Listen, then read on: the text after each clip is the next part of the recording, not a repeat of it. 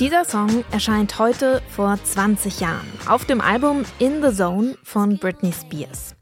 Und genau dieser Song ist der erfolgreichste Track ihrer Karriere.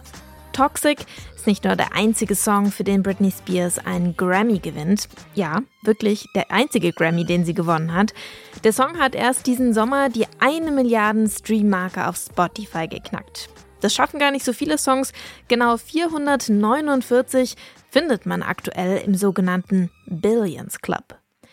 Eigentlich ein absurder Zufall, dass ausgerechnet der Song mit dem Titel Toxic so erfolgreich wird.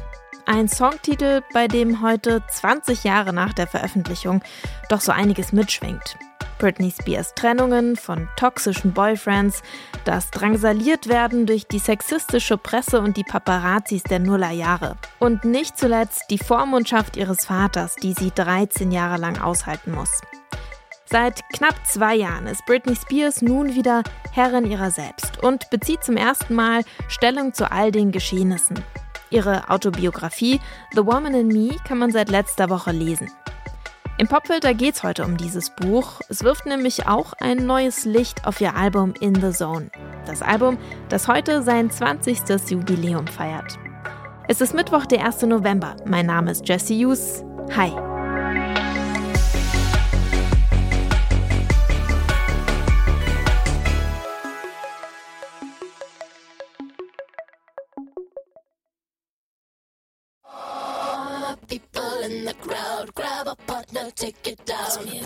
Hier hört ihr Britney Spears und Madonna.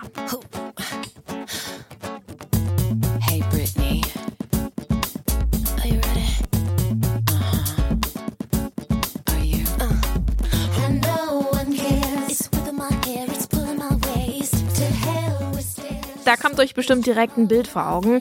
Britney Spears, Christina Aguilera und Madonna, die 2003 gemeinsam bei den Video Music Awards auftreten und ja, sich auf der Bühne küssen, damals ein Skandal. Madonna ist aber nicht nur für einen kurzen Auftritt mit den neuen Popgöttinnen zu haben. Sie singt auch auf Britney Spears Album In the Zone und zwar gleich den Eröffnungssong Me Against the Music.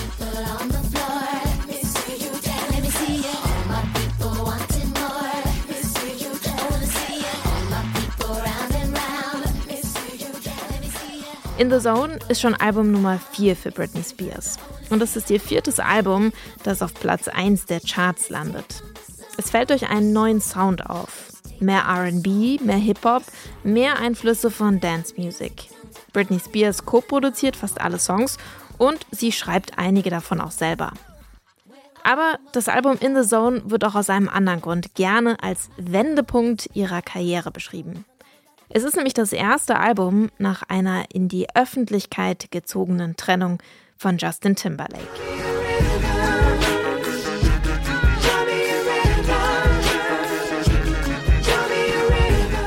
In ihrer Autobiografie erklärt Britney Spears, nicht sie hat damals mit Justin Timberlake Schluss gemacht, sondern andersrum. Beide hatten angeblich Seitensprünge, aber in ihrem Buch, da schreibt sie jetzt, in den Medien wurde ich als Schlampe beschrieben, die Amerikas Goldjungen das Herz gebrochen hatte. Die Wahrheit, ich hing wie betäubt in Louisiana fest, während er glücklich durch Hollywood tingelte. Und Justin Timberlake, der schlachtet die Trennung dann sogar musikalisch aus. Der ist nämlich gerade dabei, seine Solokarriere zu starten. Im Song Cry Me a River geht es um eine untreue Person, die im Musikvideo Britney Spears erstaunlich ähnlich sieht. Der Gedanke daran, wie ich ihn betrogen hatte, verschaffte Justins Album einen existenziellen Twist, ein Ziel, es einer untreuen Frau heimzuzahlen. Damals liebte die Hip-Hop-Welt Skandal-Stories zum Thema Fuck You Bitch. Sich an Frauen für angebliche Untreue oder Missachtung zu rächen, war in jenen Tagen schwer in Mode. Eminems extrem gewalttätiger Rachesong Kim war ein Mega-Erfolg. Das Problem mit diesem Narrativ war in unserem Fall nur, dass es so überhaupt nicht gewesen war. Es gibt noch eine Enthüllung der Autobiografie, die mit dem Album In the Zone irgendwie verwoben ist. Britney Spears schildert, dass sie vor ihrer Trennung von Justin Timberlake schwanger ist. Die beiden entscheiden sich auf Timberlakes Wunsch für eine Abtreibung. Die muss allerdings streng geheim stattfinden. Im Buch beschreibt Britney Spears diese Erfahrung, von der damals nur eine einzige Vertraute weiß, als ziemlich traumatisch. Ohne ärztliche Betreuung nimmt Spears die Abtreibung alleine zu Hause vor und braucht eine ganze Weile, um sich körperlich und auch psychisch davon zu erholen. Das Musikvideo zum Song Every Time, die Ballade auf dem Album In the Zone, interpretieren seit der Veröffentlichung der Autobiografie jetzt viele Fans ganz anders. Vielleicht erinnert ihr euch noch ein bisschen an das Musikvideo. Da wird ein Suizid angedeutet und eine der allerletzten Szenen, die im Krankenhaus spielt, zeigt ein neugeborenes Baby.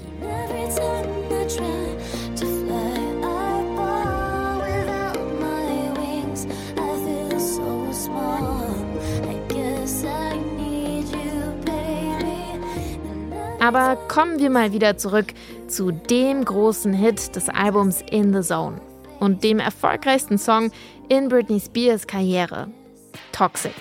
In dem passiert ganz schön viel. Man hört Beats, Streicher, Surfgitarren und man hört ein hochgepitchtes Sample aus einem Bollywood-Soundtrack. So klingt der hier nämlich eigentlich.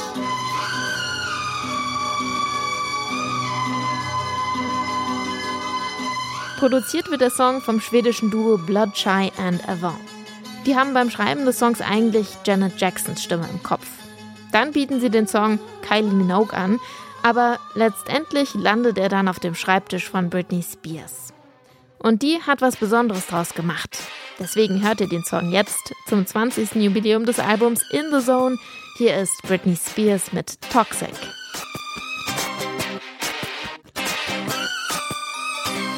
Baby, can't you see I'm calling?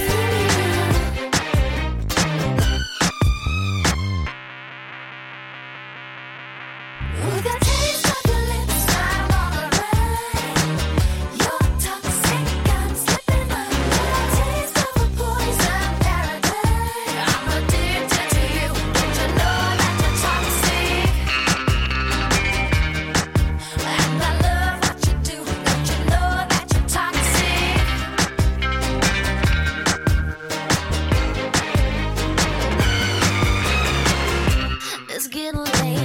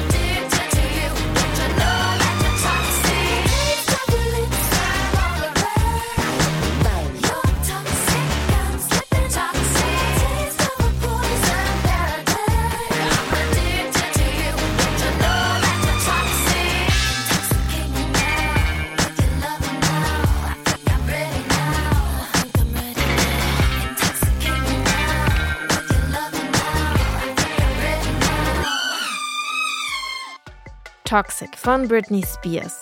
Vor 20 Jahren veröffentlicht auf dem Album In the Zone. In diesen 20 Jahren ist echt viel passiert. Und wenn man Britney Spears Autobiografie liest, dann klingt es wirklich eher wie eine Horrorgeschichte. Da kann man kaum glauben, dass sie trotzdem so viele tolle Songs veröffentlicht hat. Aber das hat sie aktuell wohl erstmal nicht mehr vor. The Woman in Me heißt die Autobiografie von Britney Spears und die ist gerade im Penguin Verlag erschienen. Das war's dann auch für heute von meiner Seite. Ich hoffe, die Folge hat euch gut gefallen. Ich freue mich auf jeden Fall, dass ihr zugehört habt. Mein Name ist Jessie Hus und ich sage ciao. Bis morgen.